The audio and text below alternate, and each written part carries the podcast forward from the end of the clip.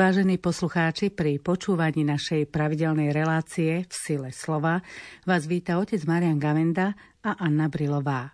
Vo štvrtok sme si pripomenuli na nebo vystúpenie pána a evanielium 7. veľkonočnej nedele nám tak povediac premostuje veľkonočné obdobie so sviatkom zoslania Ducha Svetého, ktorý si pripomenieme o týždeň. Z Jánovho Evanília, začiatok 17. kapitoly, nám prečíta Jozef Šimonovič.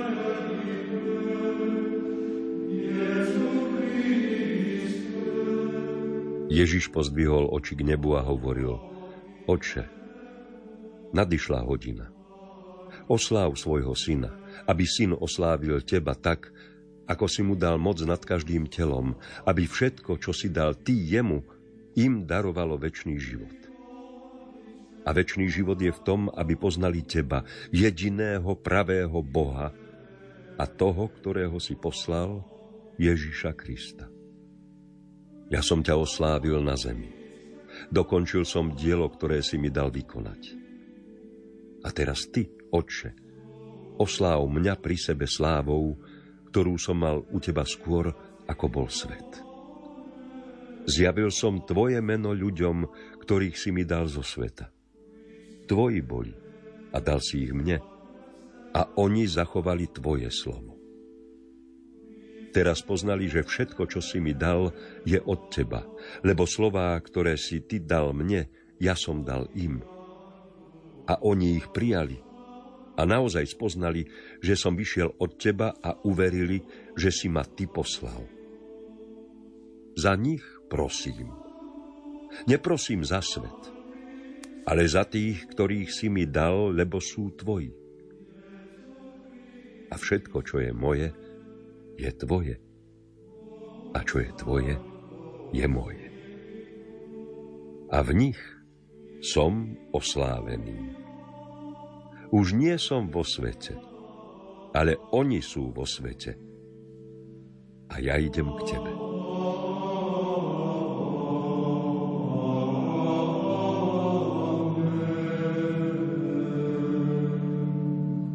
Evangelium, ktoré sme si vypočuli, môžeme považovať za určité zhrnutie. Je to modlitba, ktorá odznela počas poslednej večere a túto modlitbu Ježiš adresoval otcovi. Práve v tých chvíľach už Ježiš si bol vedomý, že vstupuje do tej veľkej hodiny, hodiny utrpenia, smrti a vzkriesenia a potom celé veľkonočné obdobie zaznievalo, čo táto udalosť znamenala v živote učeníkov prvotnej cirkvi v našom živote. A teraz ešte raz si ju počúvame už takým akoby nadhľadom, o čo všetko sa to Ježiš modlil a čo táto modlitba obsahovala. Celá je považovaná za Ježišov duchovný testament. Často sú citované hlavne tie pasáže, keď sa modlí za jednotu kresťanov ktorá naozaj je veľkým problémom, je aj veľkým škandálom, že z tej sily Evanielia sa veľa minie tým, že sa miesto evangelizácie kresťania medzi sebou dohadujú, vedú spory. No ale potom je tu druhá téma, ktorá je menej nápadná, možno menej vypukla, ale tá je veľmi silná. A to je Ježišová vrúcna prozba, aby tí, ktorých opúšťa, zostali ponorení do Neho, pretože na to prišiel, aby Boží život Boha samého priniesol medzi ľudí ale vedel, že ľudia napriek tomu, že im Boha takto v sebe samom priblížil, ešte stále sa mu môžu obrátiť chrbtom. Preto prosím najmä za učeníkov, aby zostali v tomto hlbokom spojení, do ktorého on ich včlenil. Tým, že sa priblížil ku ním a oni prijali jeho a jeho slovo, tak boli priamo napojení do jeho vzťahu s otcom a zároveň, aby splnili poslanie vo svete, to poslanie svedectva, aby pokračovali plynutí času v konkrétnych e, okolnostiach jednotlivých ľudí v tom, čo Ježiš robil, kým bol medzi nami aj v tele. Teda ako by im odozdával štafetu a pri tom odozdávaní robí to slávnostnou modlitbou. Pozrieme sa podrobnejšie na text tejto modlitby, ale už ten fakt, že Ježiš začína modlitbou, a to nielen v tomto prípade, je veľa vravný. Ježiš sa modlí napríklad pred vzkriesením Lazára, alebo poznáme aj starozákonné texty, alebo apokalyptické, kde veľmi dôležitá časť začína modlitbou. Svetý Pavol určité výkladové celky buď začína, alebo končí takou oslavnou modlitbou trojediného Boha. Čiže do samotného toho posolstva sa vstupuje cez modlitbu, cez Ježišovu modlitbu. Aby sme pochopili, čo nám chcel povedať, musíme sa spolu s ním začať modliť. Táto modlitba, text Evanelia začína slovami. Ježiš pozdvihol oči k nebu a hovoril Otče, nadišla hodina, oslav svojho syna a tak ďalej pokračuje. Čo znamená to gesto? Pozdvihol oči k nebu slova pozdvihol oči k nebu, vyjadrujú postoj modliaceho sa človeka. Isté on bol plne ponorený do Boha a každý zlomok sekundy svojou plnosťou obsahuje celú minulosť a budúcnosť, celý vesmír v tom mystickom božskom ponímaní. Ale predsa len Ježiš žil v čase ako jeden z nás a preto aj je to tak vpísané do prírodzenosti človeka, že to, čo je duchovné, nesmierne, veľké, tak je niekde hore. Človek si chce povznieť zmysel poznesená mysel znamená ozaj poznesená ponad tie praktické problémy do hĺbších e, tém alebo ozaj do niečoho krásneho. Obdiv znamená sa porozhliadnúť, výjsť. Takže aj toto hovorí veľa, že Ježiš, keď bol medzi nami, modlil sa celou svojou aj ľudskou prirodzenosťou, svoje božstvo a božský vzťah k Otcovi vyjadroval cez svoju e, ľudskú prírodzenosť a takým spôsobom, ako sa ľudia modlia. To je na veľké pozbudenie aj pre nás, že keď Božiemu synovi tento druh modlitby vyhovoval a bol primeraný na to, aby on prežíval svoj vzťah k Otcovi, tak je to čosi tak veľké jednak, že my už nič väčšie nevymyslíme a že naozaj tá skúsenosť modlitby a tradícia modlitby a postoje pri modlitbe je niečo tak vlastné človeku, a e, tá náboženská, biblická, liturgická prax to celá vyjadruje, že je toto najlepšie, čo môžeme mať. Ale prirodzené je človeku naozaj to povznie svoj pohľad ale samozrejme s pohľadom aj ducha. Tak ako zase aj uzobrať sa má svoj význam, skloniť hlavu, ponoriť si ju do dlaní, aby sa človek sústredil do tej hĺbky a zase do tej veľkosti a veľby Bože, že sa povznesie. Pán Iž hovorí aj súvisí s apokalyptickými predpovediami utrpení. Keď sa toto bude diať, pozdvihnite vaše hlavy, teda dostaňte sa ponad tie hrôzy a uvedomte si, že sa blíži vaše vykúpenie. Ježiš opäť oslovuje otca slovom Abba, teda Otče. My sme už o tomto oslovení nieraz hovorili, že je to tá láskavá zdrobnelina, ktorú používa dieťa pri oslovení otca či matky. To je tá najsynovskejšia oddanosť, ktorá najviac vyniká pri malom dieťati, keď prvýkrát oslovuje, či už mama alebo otec, tata, baba v eh, Ježišovom rodnom jazyku Abba tam jednak e, je to každá matka, každý otec, čo vtedy prežíva, keď ho dieťa pomenuje. No a toto je vyjadrenie aj Ježišovho vzťahu k otcovi. To je tá hlboká oddanosť, je to sila dôvery a veľkosť lásky. Čiže e, to otče, e, my sme si už na to tak zvykli, otče náš, alebo Bože otče, ale z času na čas je dobre takto si pripomenúť, ako toto slovo, otče, toto oslovenie vychádzalo z Ježišových úst. No a podľa toho, ako hovorí svätý Pavol, to otče môže v nás volať len duch svetý, nie je to len to prirodzené volanie dieťaťa po tom blízkom človeku, ktorým je matka alebo otec, ale už v modlitbe tá oddanosť a láska e, sa rodí v nás pod vplyvom Ducha Svetého. To duch volá Abba. V prípade pokrsteného je to duch svetý sám, ktorý v nás volá Abba Oče. Čiže ten istý duch, ktorý hýbal vnútrom Ježiša Krista, ktorý z neho robil syna, v nás teraz volá Abba Oče. Čiže my sme priamo včlenení aj do tejto veľkňaskej modlitby. Potom ďalej Ježiš hovorí, nadišla hodina. Je to konkrétna hodina, alebo čo znamená nadišla hodina? Čo všetko sa v tomto spojení týchto dvoch slov skrýva? Tá hodina sa nemyslí len ten úsek, ale že to je ten okamih dejín, hodina, o ktorej hovorí už dopredu a pripravuje svojich učeníkov.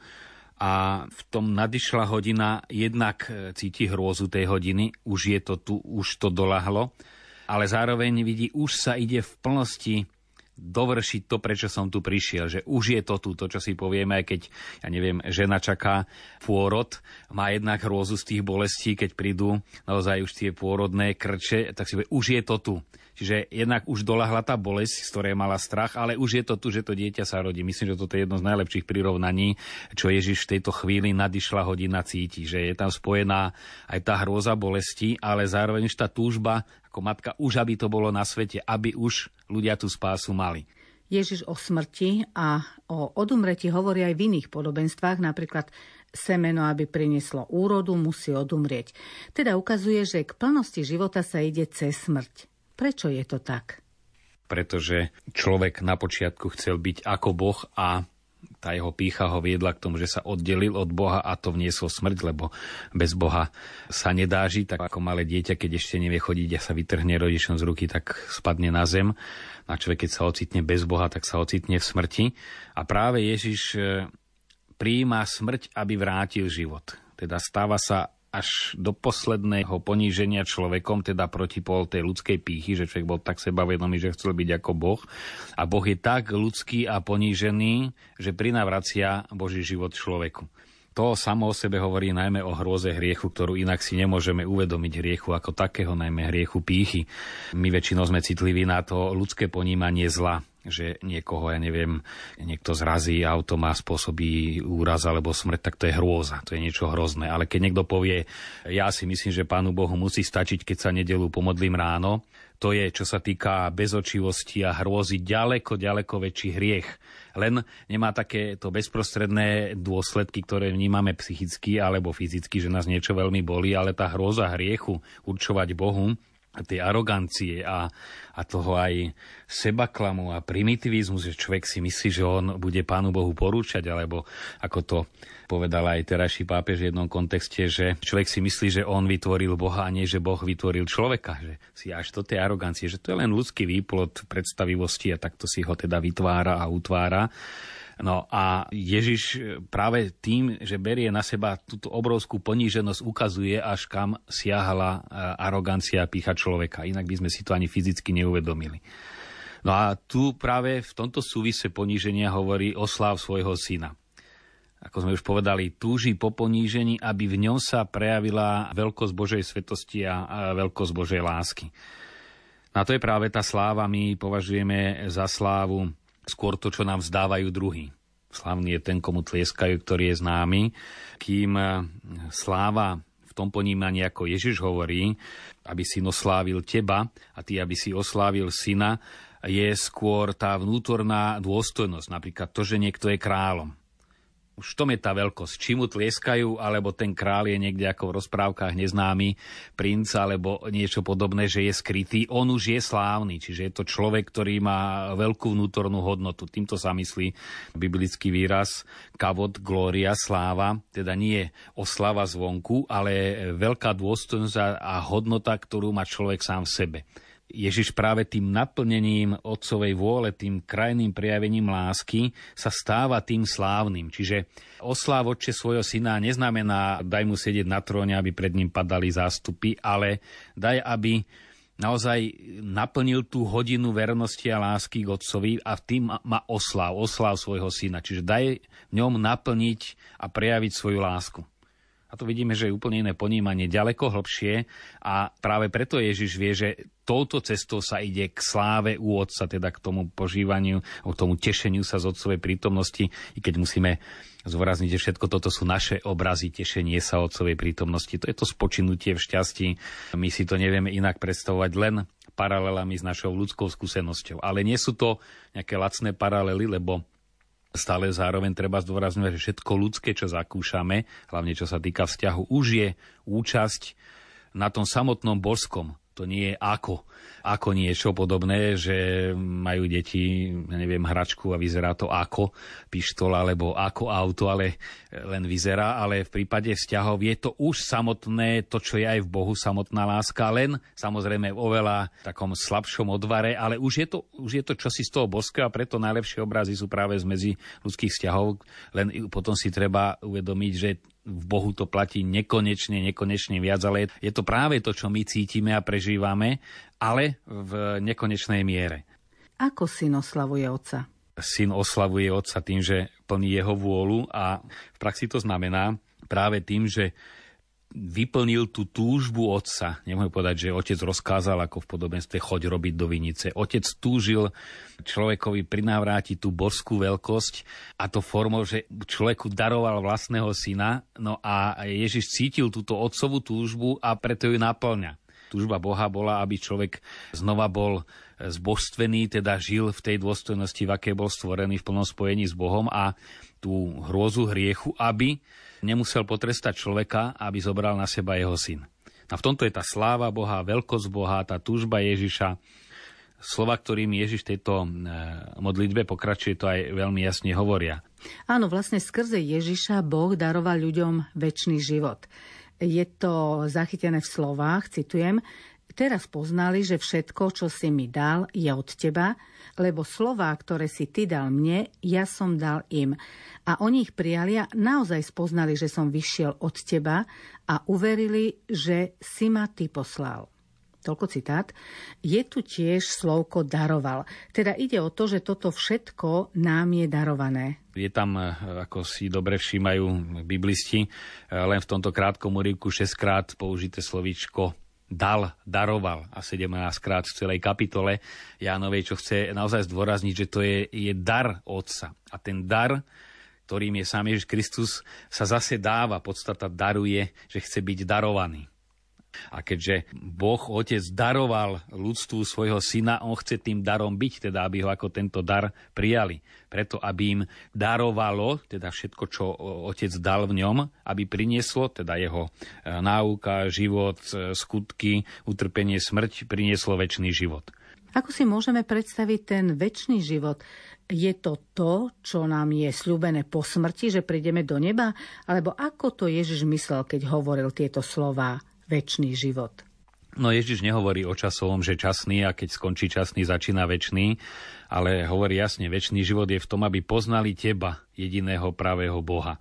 Čiže to je skôr intenzita života. Keď niekto žije iba pre žalúdok, no tak sa naje a o pár hodín je lačný, čiže to je najprchavejšia forma. Keď sa niekto učí, keď žije pre štúdia, no tak je to dlhodobejšie, aj mu to dlhšie trvá čím ideme, vidíme ďalej, hĺbšie, tak tým aj tá trvalosť je väčšia. Až keď človek sa ponorí do Boha, tak má účasť na väčšnom živote. A to už teraz, nie že teraz žijeme pozemsky, eventuálne s Božou pomocou lepšie, ale sa ponárame do života Boha, ktorý je už teraz väčší. No a to je práve tá veľkosť, že nám jednak netreba, ako to niektorí ponímali, len odtrpieť si tento život na zemi, ale E, práve tým žitím a ono je veľmi praktické to ponáranie sa do Boha, spájanie sa s Bohom. Ježiš hovorí, e, keď som bol hladný, keď som bol smedný, keď, tak vtedy už ste slúžili mne, tak vlastne sa stáva aj touto formou takým, ktorého sa možno dotknúť. Čo iné môže dať človeku Boh, keď si ho nevie ani predstaviť, ale tak ako vtelením sa Boh priblížil k nám, že sa stal jedným z nás, to je jeden veľký skok, že Boh pri počatí, pri zvestovaní sa stáva človekom, tak ďalší skok je, že sa stotožňuje, keď už odchádza s každým konkrétnym človekom. Čiže už tá prítomnosť nie je v osobe Ježiša Krista, ktorý povedal tieto slova pri poslednej večeri a potom bol pochovaný a stal z mŕtvych aj so svojím oslaveným telom, ale že sa rozhodol pokračovať tu dvomi spôsobmi v Eucharistii a v ľuďoch práve v tých najbiednejších. A to je veľká vec. Niektorí dokonca hovoria o takmer sviatosná prítomnosť Krista vo svete je prítomnosť chudobných. Že to je takmer sviatosť Krista, tak ako hostia, keď už je raz premenená, nie je to kúsok chleba, ale je to tak Kristovo telo alebo Kristová krv, tak chudobný to už nie je len nejaký biedný človek, ale to je sviatostne premenený Kristus, že tam už on je v nich čaká. Samozrejme, nie v ponímaní svietných sviatostí, ale svojím spôsobom, ako by sviatosným, teda na spôsob sviatosti, už Boh tým, týmto skokom veľkým, že sa stotožnil, je prítomný medzi, medzi nami v tejto podobe. To je chudobný už tým, že je chudobný, sa stáva sviatosťou Krista. Tie veci sú úžasne hlboké. V Evangeliu tiež Ježiš hovorí, aby poznali toho, ktorého si poslal Ježiša Krista. On nehovorí osobne, aby ma poznali, aby mňa poznali, ale to ako by sa v tejto chvíli odosobňoval a hovorí, aby poznali toho, ktorého si poslal. Čo tým chce Ježiš naznačiť?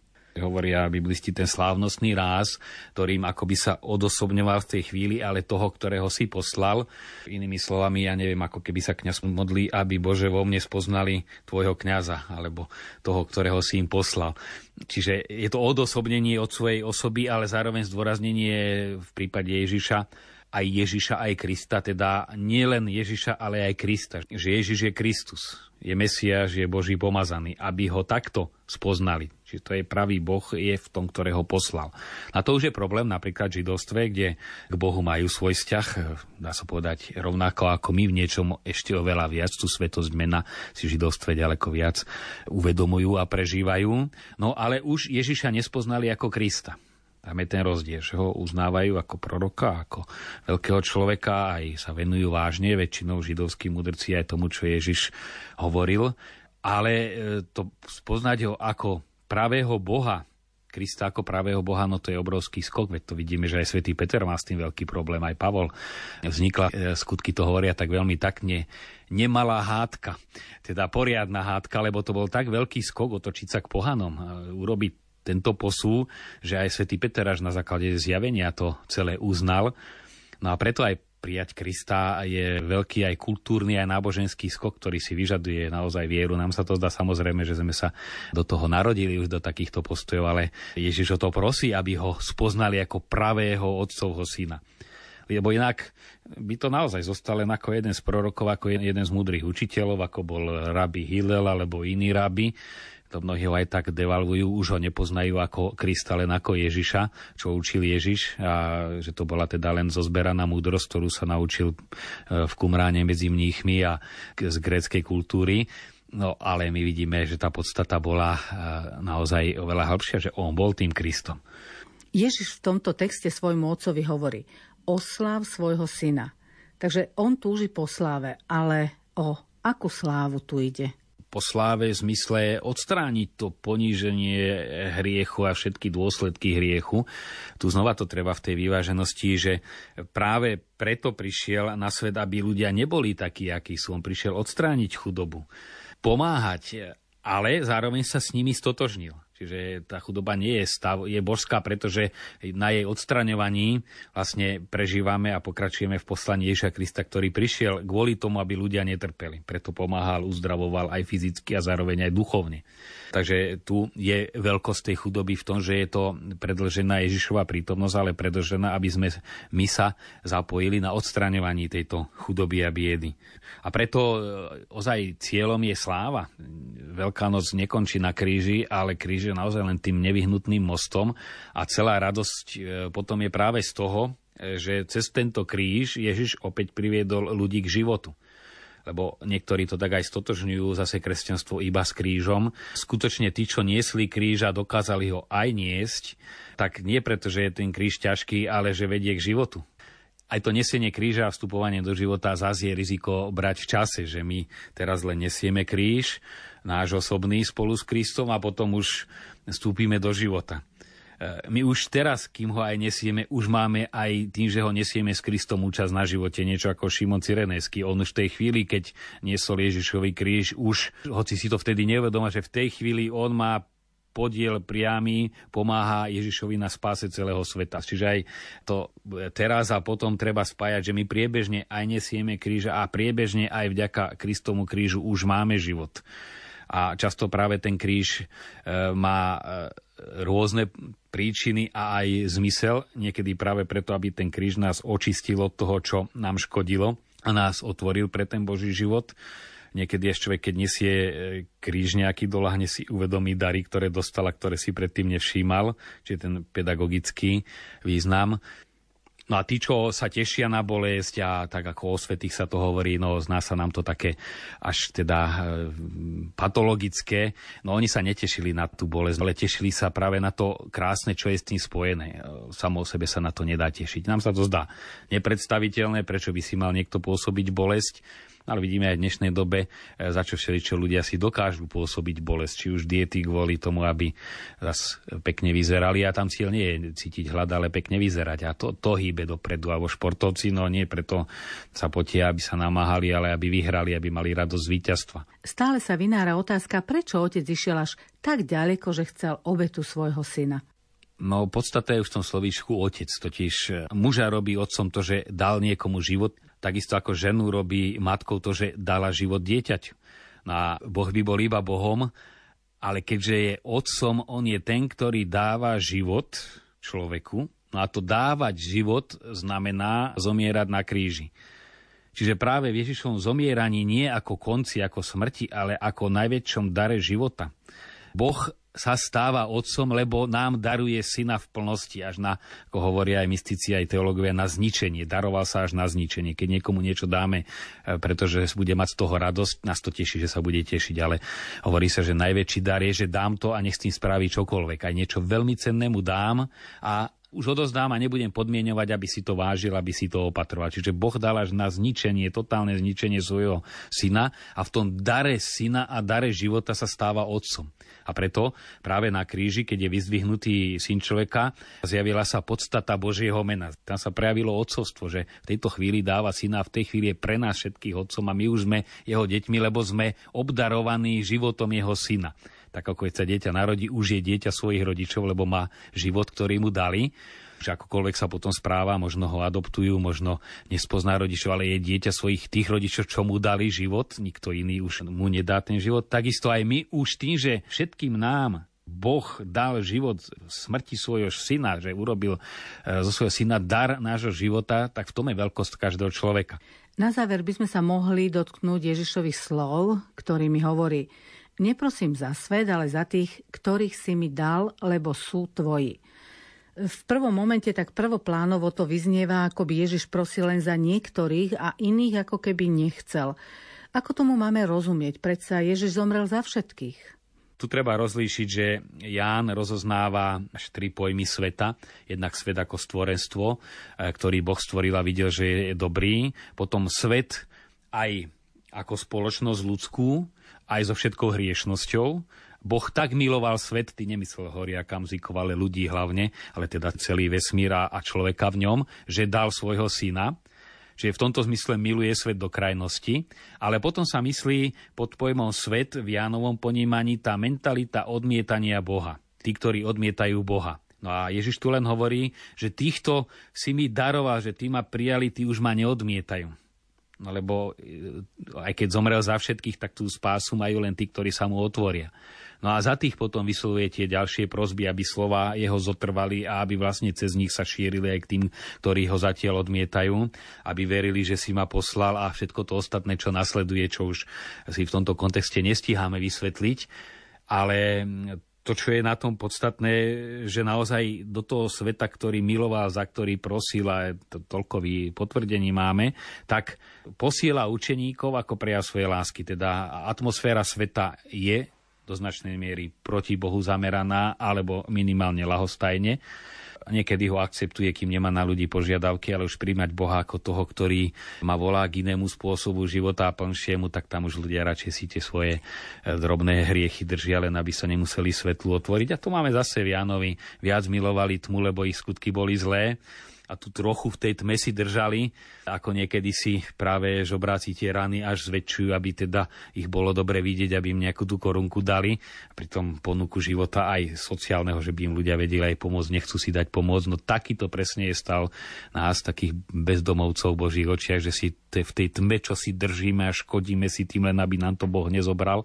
No a to, čo nám ponúka, sa nevieme preto otvoriť. No a preto aj velebí Otca za tých, ktorých mu dal, čiže ktorých vytrhol z tohto, ktorí sa otvorili tým, ktorí ho prijali, dal moc stať sa Božími deťmi, teda ktorých v tom dare syna sa stali tiež obdarovaní, a nielen darom, ale samotným synom a stali sa synmi a dcerami vodcovi, tak toto je celá tá úžasná skutočnosť. Takže Ježišová prítomnosť pokračuje dvojakým spôsobom. Je tam hore, ako my povieme, teda u Otca v tom nekonečnom, nesmiernom, my povieme hore, ale teda v Bohu a je aj tu medzi nami.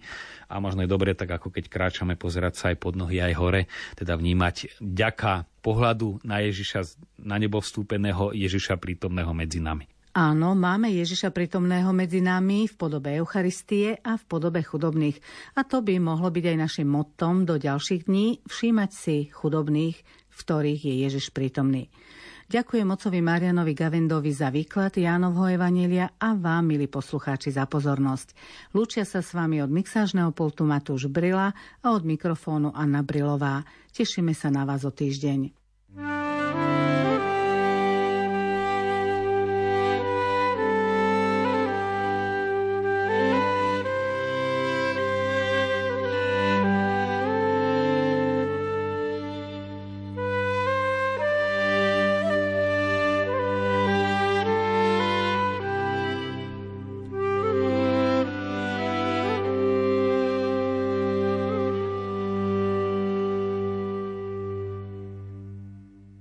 Táto